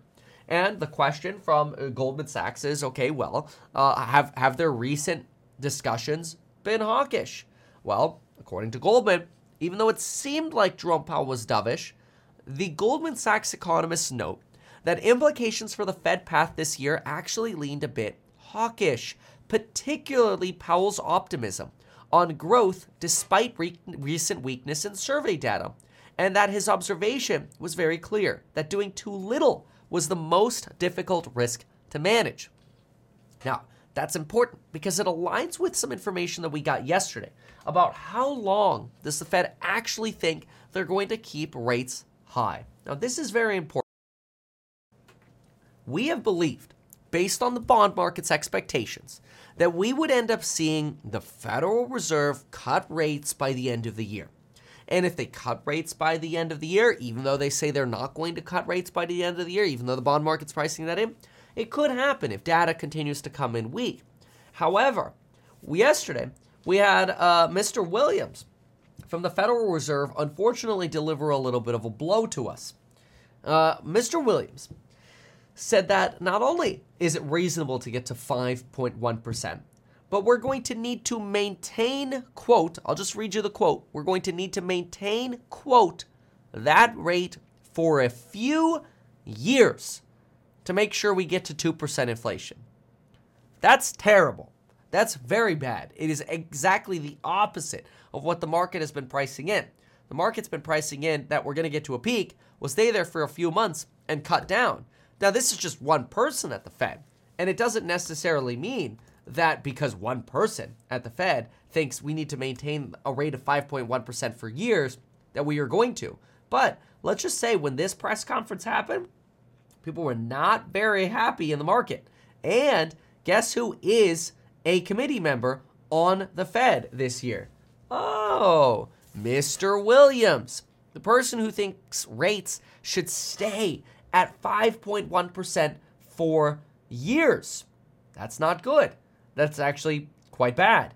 And this is potentially because even though on one hand Jerome Powell is talking about how disinflation could be uh, at least inferred as being dovish by markets, Jerome Powell is making it clear that look, even though we're seeing disinflation in goods, we need to make sure we actually see disinflation materialize in housing and core services, which so far we have not yet seen, although we think leading indicators suggest they will, but we still haven't actually seen that come through. That potentially creates the risk that inflation is stickier than expected. This is a little bit of a risk factor. So now we consider okay, well, what are markets pricing in right now? And we can see exactly that. There are a few places we can go. We could look at, first of all, financial conditions. I'm a big fan of watching financial conditions. The easiest way, in my opinion, that you could track financial conditions is simply look at the 10 year treasury. The 10 year treasury is a very simple barometer. And anytime we see it loosen, we tend to see the Fed talk a little bit more aggressively. Anytime we see it soften, uh, or, or, or, or tighten, we tend to see the Fed talk a little bit more dovishly. So they seem to be very well driven by what's happening in the bond market, not necessarily what's happening in the stock market. Think about that. Jerome Powell doesn't talk about the stock market going up. He talks about financial conditions, which, yes, stocks are a part of, but they're a much smaller part of compared to, or part of financial conditions relative to uh, the weight that interest rates have. Interest rates are huge because they affect everything. They affect people's credit cards, their buy now, pay later loans, the payment on the iPhone they want to borrow. If they're really stupid and want to buy a plane, uh, they, they could do that. And, and I want to be very clear about that. I think for 99% of plane purchases, they're absolutely stupid. The only reason you could ever remotely suggest it makes sense to have a plane is if for some reason you think it's some crazy uh, business investment that's actually going to be able to help you build a billion dollar company uh, because of uh, the insane plane, uh, plans that you have for creating phenomenal growth and cash flow at a startup that you might be creating. But short of that 1% uh, potential delusion uh, or reality, we'll see what happens, knock on wood, no guarantees. Nobody should buy a plane. I don't know why I went down that tangent. But anyway, uh, let's look at Goldman Sachs financial conditions. Goldman Sachs financial conditions index and uh, and and we'll be able to see a little bit of what's going on uh, with financial conditions. And then we'll also be able to look at uh, what we think uh, traders are pricing in for the, uh, uh, the you know rate increases with the Fed. So we're going to pull up on screen right now the Goldman Sachs Financial Conditions Index. You can see that here. You can see that financial conditions were actually substantially low on the left side of the chart. You can see that here in the left side of the chart. You end up seeing that this is when the Federal Reserve actually ended printing money which is insane to think that in March of 2022, the Federal Reserve was still printing money. Absolutely insane. Insane. Okay? Since then, financial conditions have tightened substantially. They're very, very tight relative to, to, to where we have been uh, over the last uh, you know, certainly few years here. And uh, the jobs report was right here. And the jobs report popped up and re tightened financial conditions. So I don't think you're in a situation where you could say that, oh, financial conditions are super loosey goosey, uh, like the days of quantitative easing. Uh, and the reason I'm saying that is because there's this bear who posts on Twitter and he's like, oh, financial conditions are super loose. I'm like, what are you smoking? It's way tighter than what it was at the beginning of last year. And this is when we had the you know giant inflation crisis. So this is something we want to pay attention to. Generally, we want to see that stay relatively tight, right? And so, what are markets pricing in right now? Well, if we look at the Fed rate monitor for March, we are looking at a 90.8% chance of a 25 basis point hike. That would bring us to 4.75. Uh, for the month thereafter, we're sitting at a 69.8% uh, chance of hiking another 25 basis points. That would bring us to about 5. And then in June, we're pricing in only a 28% chance of a hike to 5.25%, and instead, 15% chance that the Fed actually cuts rates 25 basis points, so uh, or, or that could be representative of a pause the prior probably unlikely to be a cut. Uh, and then a 53% chance that we stay stable. So markets are pretty well believing that we're still we've still got a couple 25 BP hikes in front of us, but then we're looking at a pause. And after that pause, then uh, it's just going to turn into the question of okay, well, when does the Fed pivot? Which yesterday we discussed that the Fed pivoting is a sign that we are winning on inflation, and it is the best possible news ever. Unlike those charts the people who don't like to think next level uh, end up circulating saying, "Oh, when the Fed pivots, the market crashes more." I'm not. I'm not going to go through it again. I'm not. I, I explained it yesterday. The Fed pivot aligns with winning on inflation in this cycle. Whatever. All right. Uh, now another thing that we can do is we can understand because tomorrow we have another catalyst coming out. Tomorrow, the next catalyst that we have coming out is the uh, uh, University of Michigan sentiment uh, report and the U of M Michigan uh, sentiment report will also give us inflation expectations. We actually expect them on the one year to rise to 4% versus the prior release of 3.9%. It's too high, right? We got to get that down. However, fortunately, long term inflation expectations remain anchored at 2.9% as the expectation for tomorrow. Great, fantastic. We also just had initial jobless claims beat a little bit, coming in at 196,000 versus 190. Fine. Now, What's another thing that we can do? Because there are two main sets of inflation expectations we want to pay attention to. Number one, University of Michigan. Uh, number two, we look at the bond market. And you can look at something known as the five or the 10 year break even inflation rate. And this has been a slight bit problematic, okay? In fairness, this is a little bit of a warning. And it's a little problematic that, yeah, there's a chance the Fed's going to have to keep rates a little bit higher for longer. And it's not great. So, let me show you the chart because I don't like it when this happens, but it is what it is. And I'm not going to hide it from you because I'd rather tell you about it and we can address it. The five year break even inflation rate has unfortunately popped up. You can see that the five year break even inflation rate is sitting at 2.47%. I believe that in order for the Federal Reserve to pivot, this needs to get down to about 1.6% which is around the levels of where it was in 2018 when the Federal Reserve flipped. Well, unfortunately, it's popped up. It's not good. Uh, we are at the highest levels that we've seen since about the end of November. Now, as long as we continue this downtrend, it's good. But we do not want to see this start breaking and making new highs over uh, relative to uh, the second half of last year. So we have to absolutely pay attention to this. Let's take a brief listen over here to see if there's any commentary coming from this guy over here. Hold on, from the Fed. Industries, being in Pebble Beach and talking to a bunch of CEOs there, it really feels like um, most CEOs are a little concerned about the broader economy, but most of them feel pretty good about their own businesses. Is that what you heard too? Absolutely. Uh, so noticeably, we saw that um, the expectations going forward have moved very positive. So when we asked them about the likely outlook over the next um, six months. The last time around, roughly 74% of them said, do they expect things to worsen over the next six months? In this survey, that number went down to only 48%. So I think wow. it's fair to say the majority of them are feeling much better and they think things will probably be gradually improving. This uh, is uh, good. This is the former vice chair of the Federal Reserve uh, Mr. Ferguson here. However, however, however, however, it's one of the reasons you're starting to see some areas of inflation expectations rise.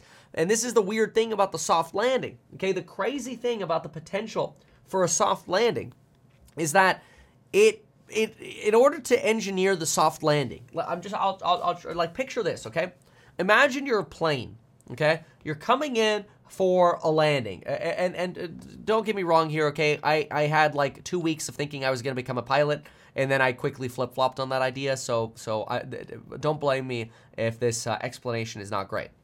Let's say as you're coming in for the soft landing, you get these crazy uh, you, you know wind shears that are that are pushing you all over the place.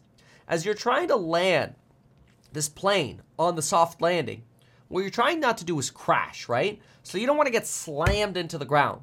Getting slammed into the ground would be a recessionary force, right? Would be too much of an economic slowdown because you don't want to crash. You don't want to push the economy into a recession. But you also don't want to push up inflation too much because then you never come in for the landing. And then you have to stay aggressive for longer, and then things could get worse because you could run out of gas. Okay, running out of gas is like inflation expectations going up, and it's really bad because it shows you're not capable of landing it, right? You got to be able to stick it. So you don't want wind pulling you up and you don't want wind crashing you into the ground. But it's a very windy day. So this landing isn't going to look like a smooth landing. Uh, even though the goal is that the wheels touch softly on the ground, in my opinion, it's going to be very much like that, which is basically like a very aggressively drawn swiggly line. And even when we hit, it's to be very like, it's to be like one of those bumpy air uh, landings. It's to be like a, it's gonna be like a Ryanair landing, okay? You come in for the landing, you're like, oh god, Ryanair landing, brace for impact, and you're just gonna go bouncing along the runway because you know you paid forty nine dollars for your flight. and uh, and and and you know the time that you actually have a soft landing, everybody's like, "Did that just happen?" And then everybody claps, right? So uh, that I think is is the goal, but uh, I think uh, uh, in in the the interim, we're gonna get data on both sides. It's gonna look, oh my gosh, this is hot, this is good. Oh my gosh, this is bad, this is bad, right? And I think that's all part of the nature of trying to come in for a soft landing. I think the big risks that we have right now are that inflation expectations run away and the Fed says, look, we're staying at 5.1% until 2024. And the market, I'm not sure, has priced in rates staying higher longer. Uh, however, uh, the market's also been fearful about an earnings recession. So, in a weird way, if the economy picks up and lightens up, then maybe you don't have as bad of an earnings recession. And the nominal earnings recession that has been priced in is actually even too much. And this is why you end up having what I've been calling the Nike swoosh stock market recovery. So, as we're trying to stick that landing, you could actually still have this rapid decline in stock prices. That was 2022 which is sort of your uh, uh, crash that was three times as fast as the dot com crash. And then you have that Nike swoosh, slow sort of recovery. I think that's what we're seeing now. I definitely think there'll still be legs down, but uh, I'm, I'm uh, overall the the data that we're seeing. People are asking me, they're like, Kevin, but but this is hot, oh, but this is weak or whatever. So far, what I'm looking at is relatively consistent with what I would expect for a soft landing. I'm not like, as soon as everything points one direction, that's when you get concerned. And I'm not talking about the band either. I'm talking about in January 2020, every company is telling you we have massive inflationary issues and we're raising prices like crazy. The only earnings call so far that I've seen where people are talking about raising prices is Unilever. And uh, they're like, yeah, we're to have to raise prices like maybe one more time on some shampoos, but but that's it. We're done. Like, everybody else is like, we're not raising prices. And the companies that are like, yeah, we're raising prices, they're like, yeah, we we like Pepsi. Well, we raised prices less than our costs increase, but we did have to raise a little bit, and uh, yeah, we, we don't want to raise anymore. Like eh, people are losing the ability to raise prices. Price elasticity is going away. And again, these things are consistent with the soft landing. So that's my thesis. Uh, uh, you know, Kevin is the oxygen mask that pops down and gives you a slight bit of hope.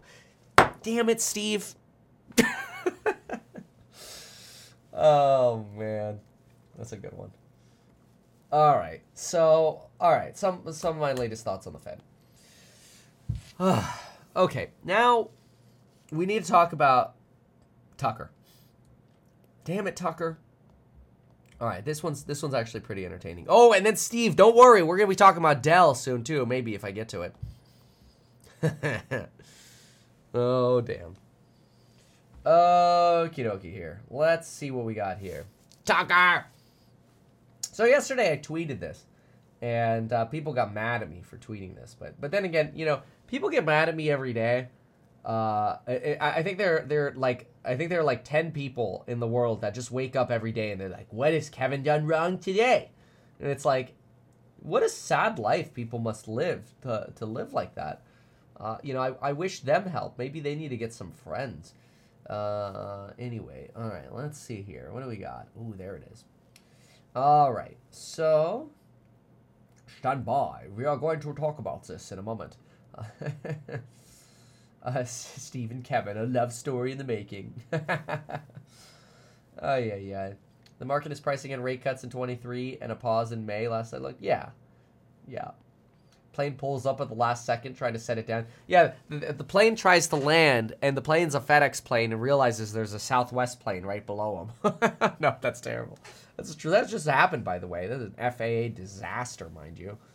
Uh, complete disaster. Okay, it actually looks like it's probably going to take a moment before I can pull this up. Dang it! I wanted to pull this up sooner. Ay, ay, ay. Maybe there's another way I can find it. We will find it.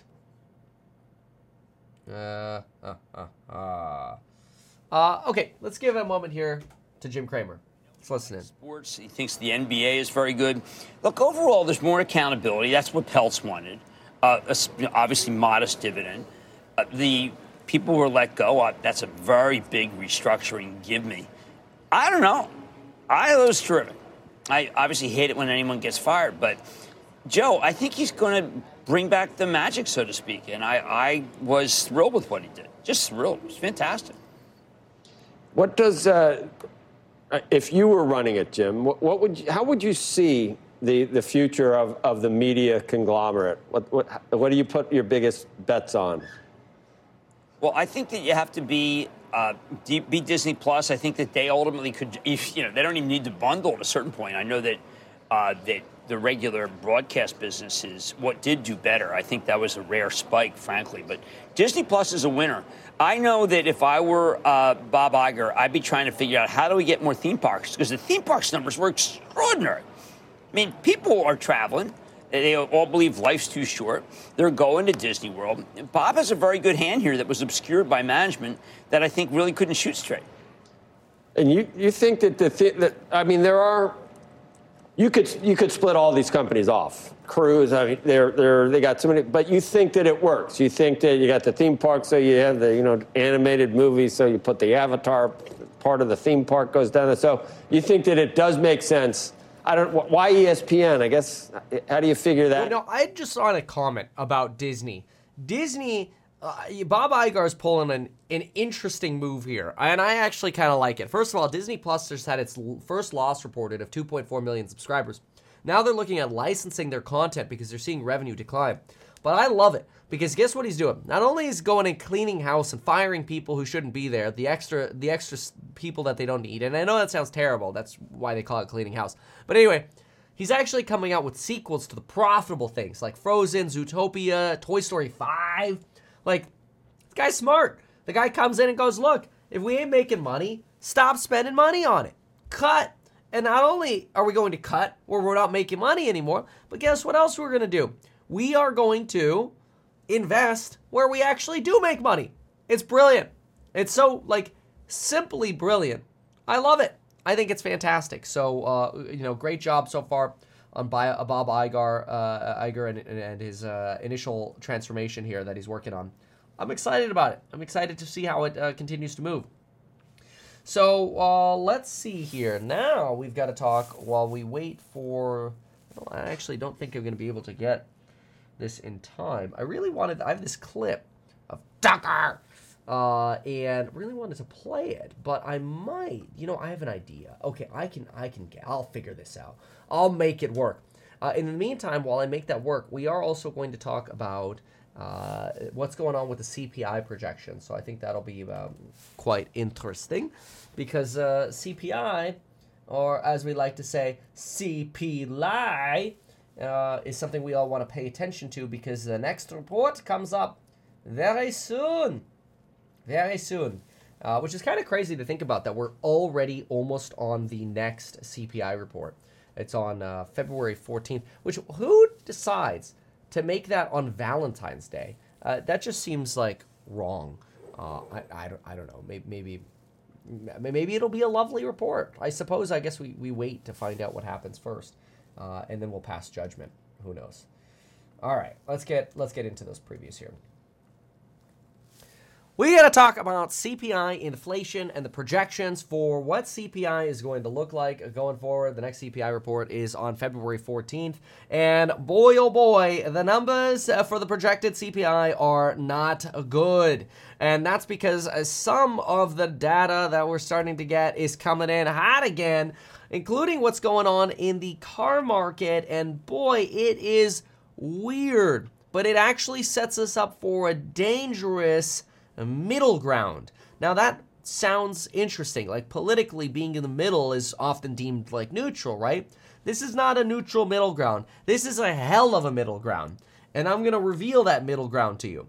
So, First, let's hit the projections, and we got to talk about that hellish middle ground because that hellish middle ground is a big problem.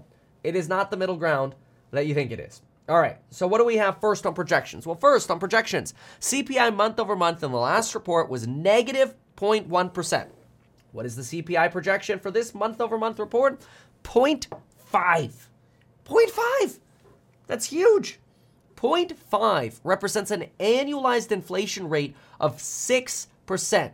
It is way too hot. Now, I don't know if the market's going to sell off right before the CPI print or what, but that CPI number is scary high on the month over month basis.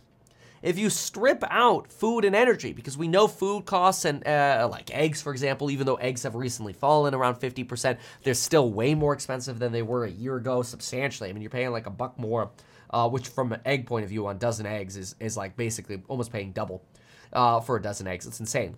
But anyway, even if you strip out the more volatile food and energy component, you're still looking at 0.4% month over month projected.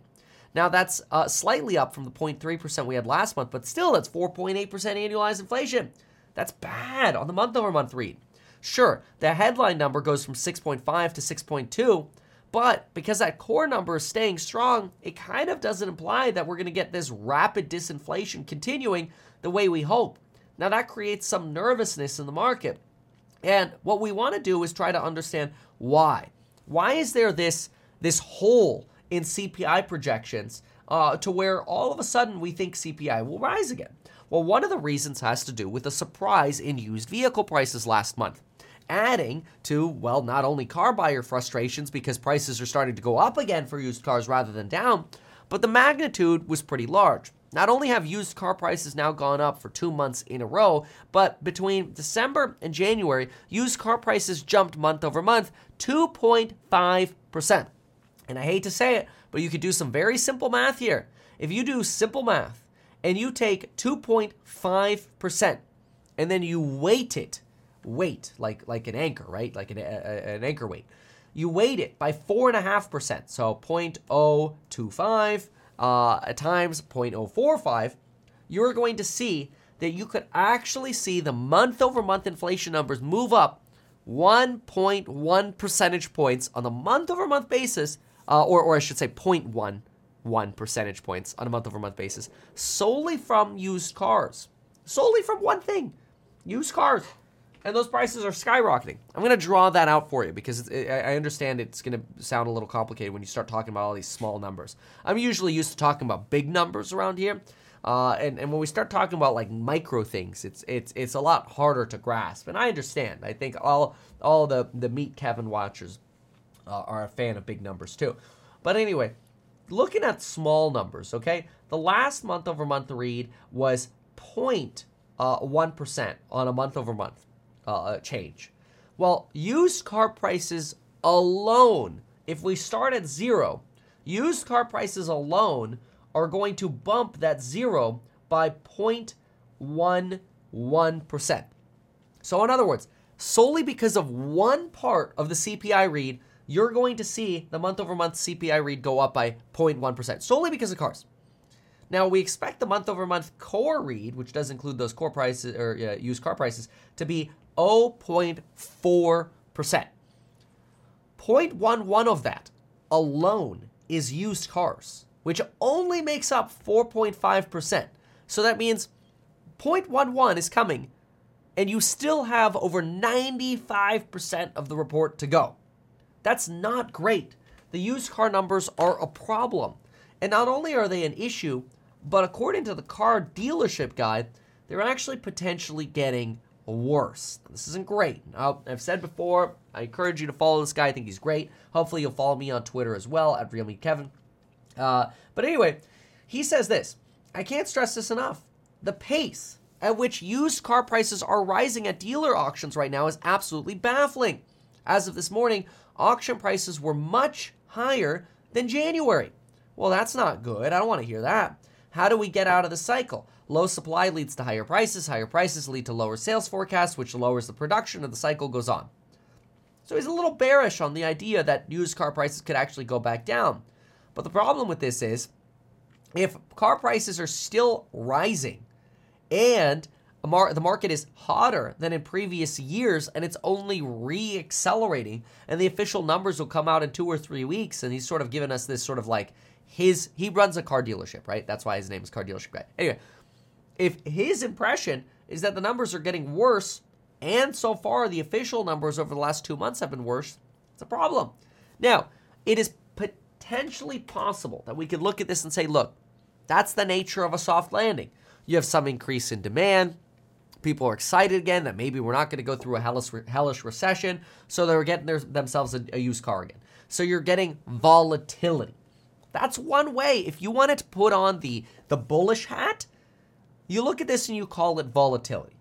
If you were a bear, you look at this and go, disinflation? What disinflation? And so the truth is probably somewhere in the middle, but it's a problem. It's a problem that you have used car prices popping off and the expectations for the inflation read are not that fantastic. And you've got the break even rate of inflation jumping to levels we haven't seen since November. So, there's some red flags that suggest this next CPI report could be slightly painful. It also doesn't have, help that the CEO of Hertz, you know, the company that went bankrupt but had this massive amount of used car inventory that became extremely valuable, which ended up saving the company and helping bail them out and letting them reorganize. Well, anyway, they say that the company is seeing big jumps in the prices over the last five weeks, both at auction and at cars sold to retail in the used car markets. Used car retail sales were up 16% from a sales point of view over December and 5% from a year ago, though used cars are still about 15% less expensive than they were a year ago. So year over year, the numbers are good, but the month over month is concerning, and usually we look at month over month numbers. Now, the good news is, uh, and, and now this could be biased, okay, I understand this, but there is a uh, White House Council of Economic Advisors, and they decided to put together a new wage series tracking measure to only track wages that go into super core prices. Super core is what the Fed is paying attention to to see are we actually going to see disinflation here. This is where we talk about, you know, Chipotle seeing lower labor costs, many businesses seeing lower labor costs. Those are disinflationary indicators. And we know it takes a lot longer for housing to disinflate and for uh, wage services, wage based services to, to start deflating, right? We know that takes time. Well, Look at what the Council of e- uh, the the White House Economic Council of uh, Economic Advisors put together. They say that this chart right here is the uh, hourly wages chart at a three month annualized change, and you can see it is very nicely falling. Now, don't get me wrong, we want to see people make more money, but we don't want people to be making 9, 10% more money in hourly wages because that leads to an inflationary spiral, a wage price spiral, and then you have to get Paul Volcker. Fortunately, even though we have uh, bad news in that used car data, it looks like we're getting good news in the wage data. Now, this brings up the question about the middle ground. Okay, this middle ground is an interesting thesis, and I want you to think about this because I think it's very important for your investing future. The middle ground. And, and, and keep in mind, like I try my best to provide you value that you don't go get anywhere else, or at least perspective. It doesn't mean I'm right about everything. It's just I try to give you perspective. So let's pretend where uh, we are driving down a road, okay, and and we're going we're going downhill, okay. Inflation is is is disinflating, right? And this disinflation is driven by goods disinflation. Well, the goods disinflation, according to Bloomberg, is expected to be over by June. Okay? So we hit a bottom in the, the basically goods uh, disinflation dragging the markets down, right? Or, or dragging inflation down, I should say. Well, then we expect that at some point in the future, wage inflation and housing inflation is going to come down, right? But before those come down, you could be in this terrible middle ground. I'll go ahead and say July, August, September. Let's just call that the, the summer hell. And the reason it's the summer hell is because you don't actually start seeing housing or goods disinflation or uh, housing or wage disinflation yet. You actually start seeing inflation popping off again. So now it's kind of like you're getting the speed bump in the road And it's actually expected to come back down. You get this sort of temporary goods reinflation. Maybe it's driven by China, maybe it's driven by Americans. I don't know. And it's not until the second half, like the, the actually probably the last quarter of the year, that you end up getting past that hump. And now what actually drives down the market, uh, or inflation, when I say market, I mean inflation. What drives down inflation is housing, which is your sort of level two of disinflation, goods being level one, uh, and then wages, wage disinflation being level three. That kind of sucks because it means you still got another humpy dumpy to get through. On top of that, you got stuff happening like earthquakes in Turkey, which I understand people like Evan. I understand you're sad about people losing their lives in Turkey. I know I mentioned it like every live stream, and I, it's it's a pisser. I, I am so devastated by what's going on over there. Just children and families. Ah, go hug your loved ones, okay? Anyway, what's happening with Turkey? Well, now there are suggestions uh, that Turkish uh, that that uh, countries, including the United States, rely on Uh, uh, imports of certain metals, and we could actually see steel disruptions due to damages of ports uh, in in the Turkish region. For example, while Turkish steel uh, accounts for only about four percent of 2022 U.S. imports of steel uh, we we import about seven percent of our long steel products. These are like uh, railroads uh, or like uh, like railroad tracks or rebar, which we use in construction stuff. We import about almost twice as much, about seven percent of our long products from Turkey. Turkey likes things long. Uh, and, uh, and, and as a global long product exporter, they make up about 11% of the global market. And so there's an expectation that a lot of metals uh, are going to be affected uh, by these Turkish disruptions, uh, and that could increase input costs, producer price costs, which potentially could flow through uh, through consumer prices. So all of these little shocks that we get, they they they make the road a lot bumpier. So far, unfortunately, it doesn't seem like there are are these these terrible catalysts that suggest, oh my gosh, is this going to be the black swan that destroys everything? But it's important. I mean, Goldman Sachs had a whole piece on it. The impact of Turkey earthquakes on global steel markets. Now, no notable damage to steel mills. However, we highlight likely supply chain disruptions, particularly given damage at various ports. Particular one, we talked about some of the percentages. And the point is, all of the issues that we face in our economy get complicated by the normal oopsie doopsies that happen in life, whether it's nature or just normal oopsie doopsies.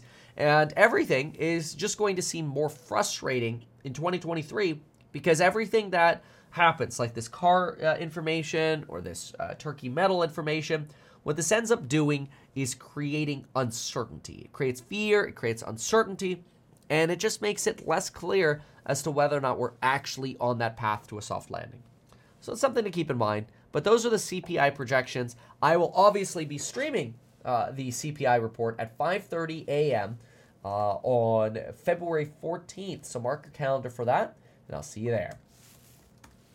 All right, now we got to talk about the Nord Stream. Oh boy, that's gonna be a fun one. So stand by for one second as I get ready to talk about the Nord Stream pipeline.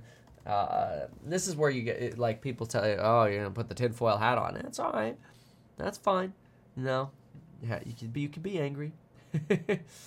it's okay. All right, so stand by. All right. this will be quite interesting. Seven seconds.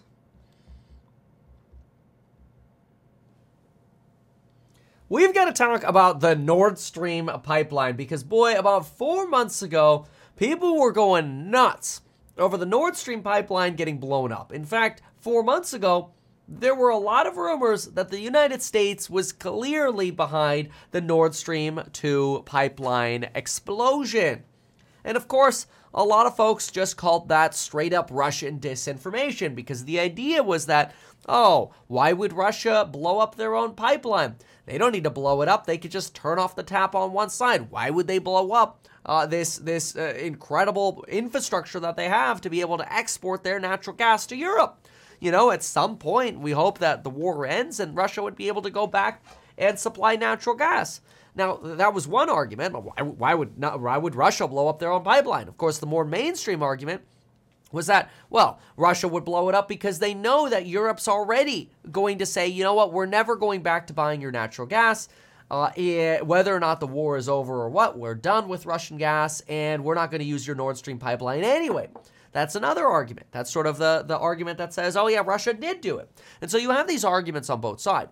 You also, uh, both sides, you also have this argument that why would the United States uh, bomb the Nord Stream pipeline? That is going to release an insane amount of methane into our atmosphere, and it's going to eh, basically double the rate of global warming that we potentially experience within uh, the span of one year, right? Because of the amount of methane that's released.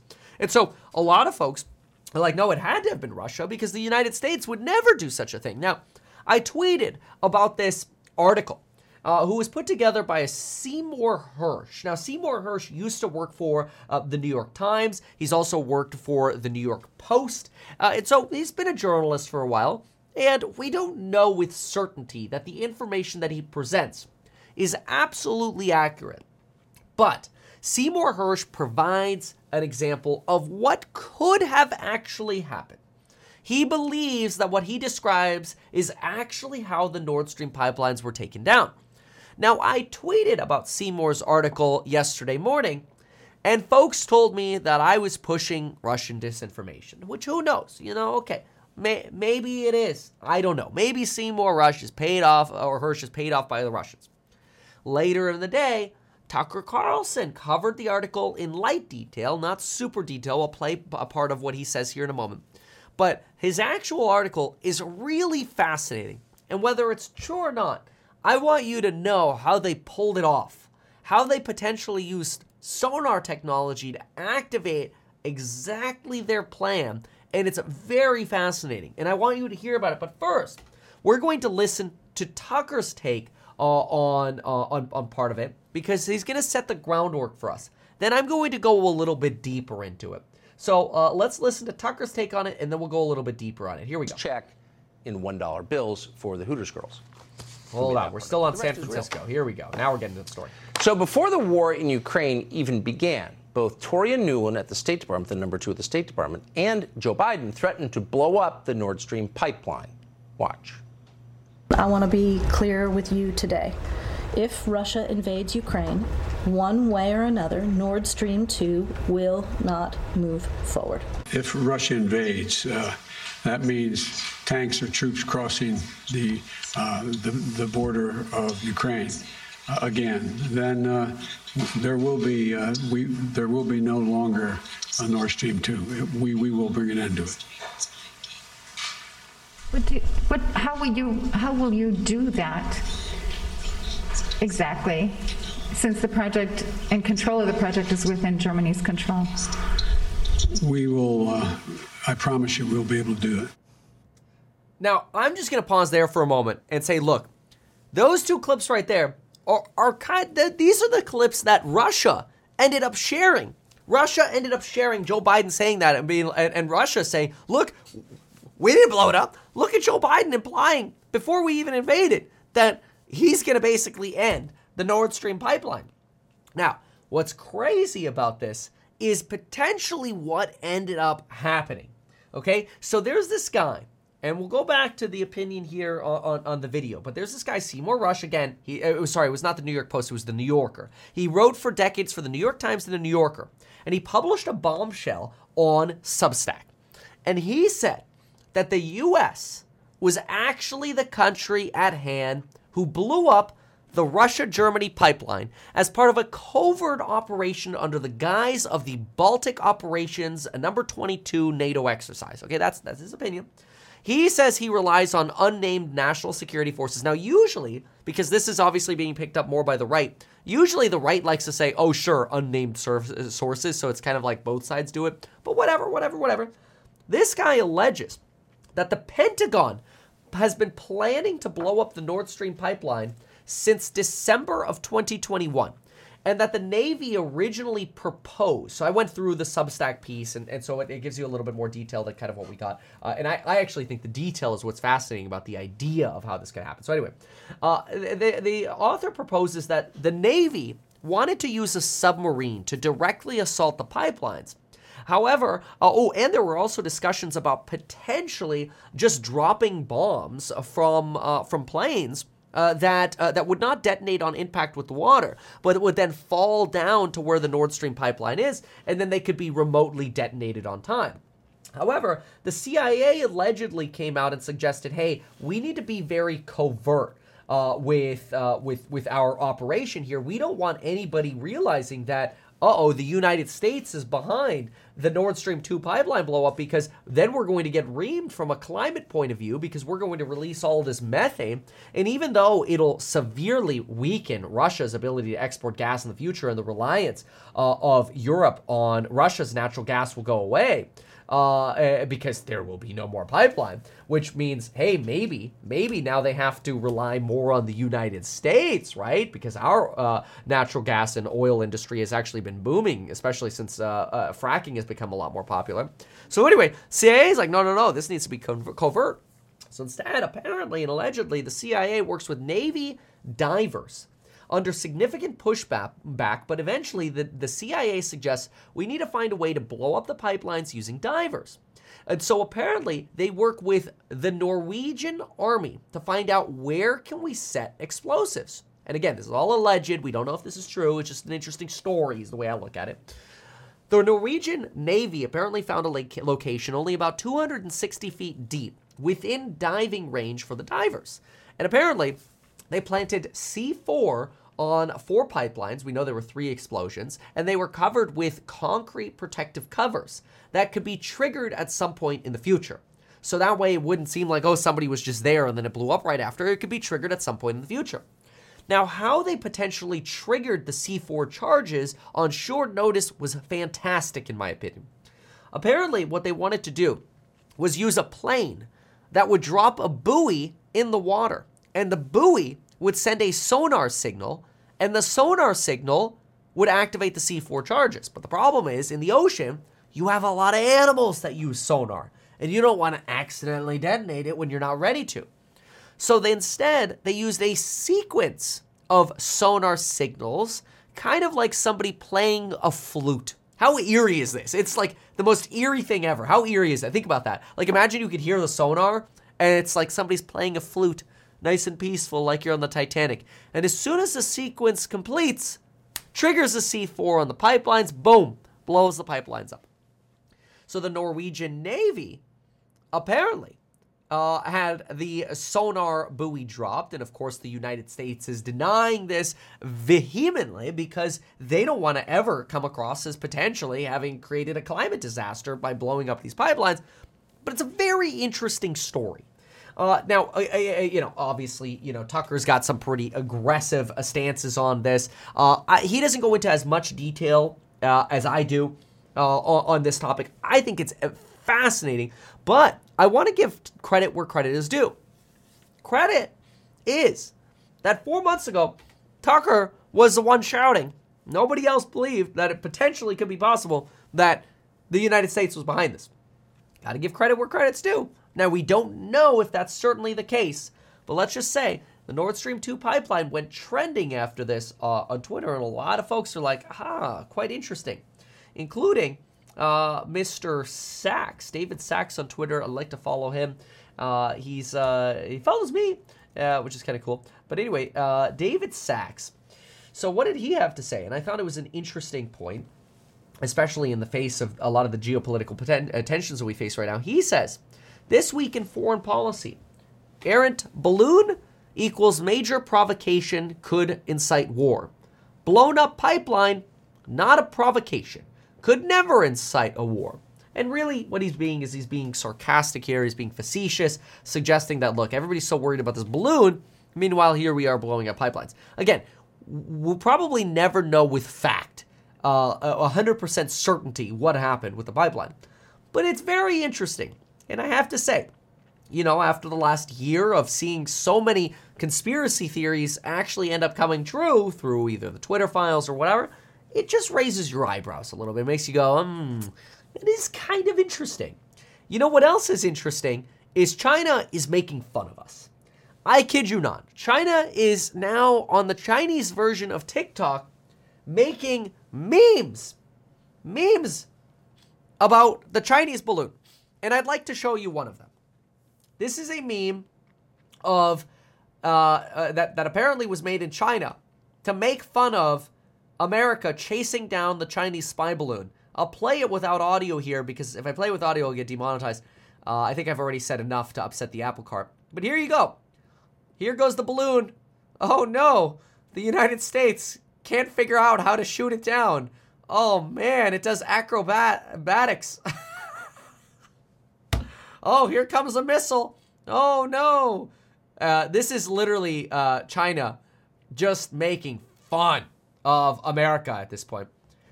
Uh, and they've played this a few times now.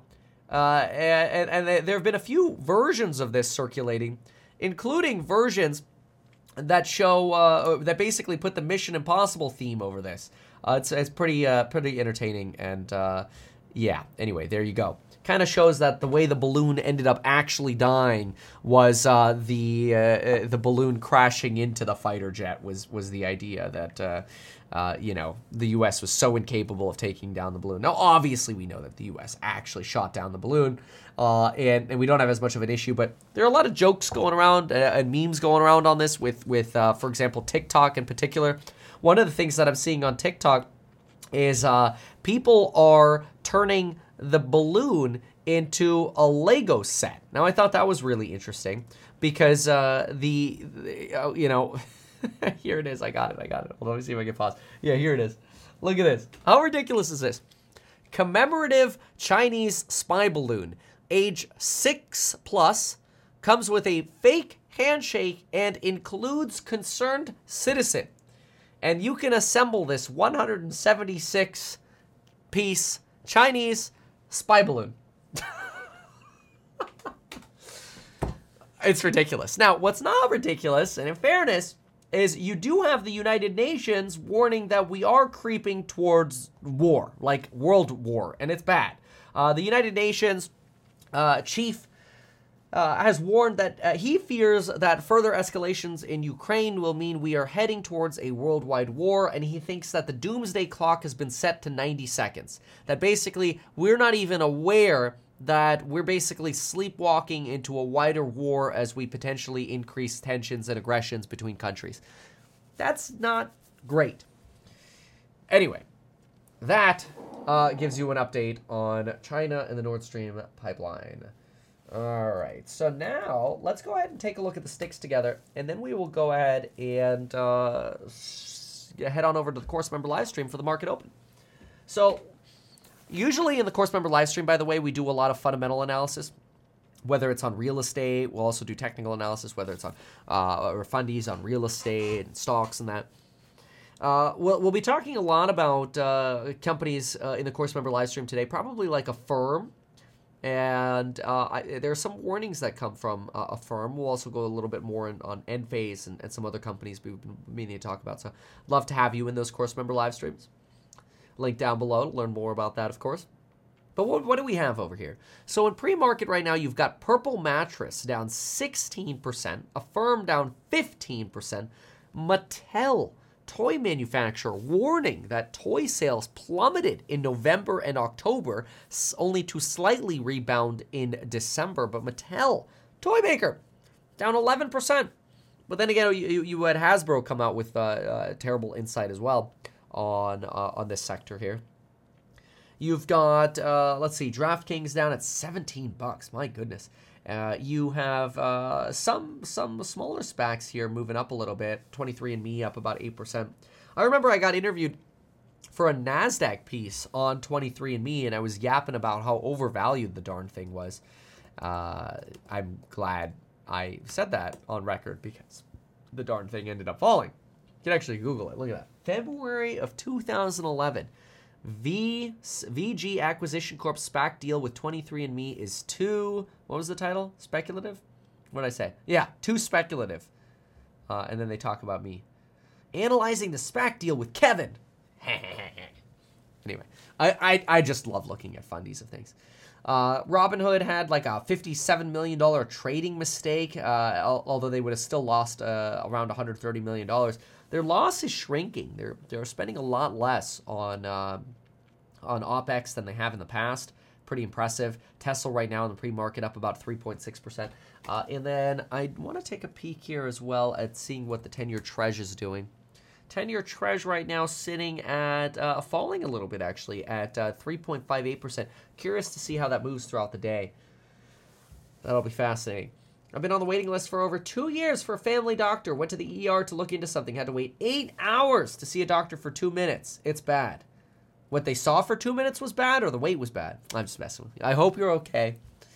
Uh, Hustle Smart comes in saying Tesla puts uh, let's see here. Flat tax, push oil and gas, build pipelines, major funding for critical minerals. I don't think we're going to get a flat tax ever, but it's an idea that circulates a lot. No idea why TikTok hasn't been banned yet. Hey, hey, hey, hey, hey.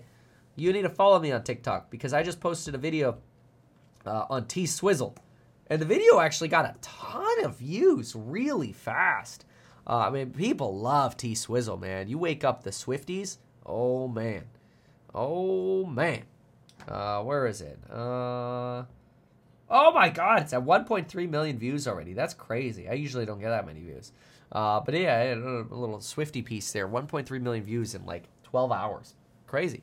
So anyway, follow me on TikTok at RealMeetKevin. Also on uh, Twitter at RealMeetKevin. Kevin, been following for a while. Was wondering your thoughts. I have 160k in a high yield savings account four percent. My yield, uh, my lease is up in April. Better to buy now or sign a lease for another year and wait to buy in early 2024. You know, these are usually the kinds of questions I answer regularly in the course member live stream, which I'm going to go to uh, like in 10 seconds. Let me put it this way. I, will give you a freebie because I love you all for being here and I really appreciate you. Um, I believe that one of the best things uh, that you could do is look for a great deal. Get educated and try to get yourself a great wedge deal. If you could get a great wedge deal, you know, now or next month or in three months, maybe that's the perfect time to strike. So that's my thesis. Uh, so I, I, would start your hunt, but don't don't buy something off the shelf right now, in my opinion. All right, thank you so much for being here. We'll see you in the next one. Go to the course member live stream now. Goodbye.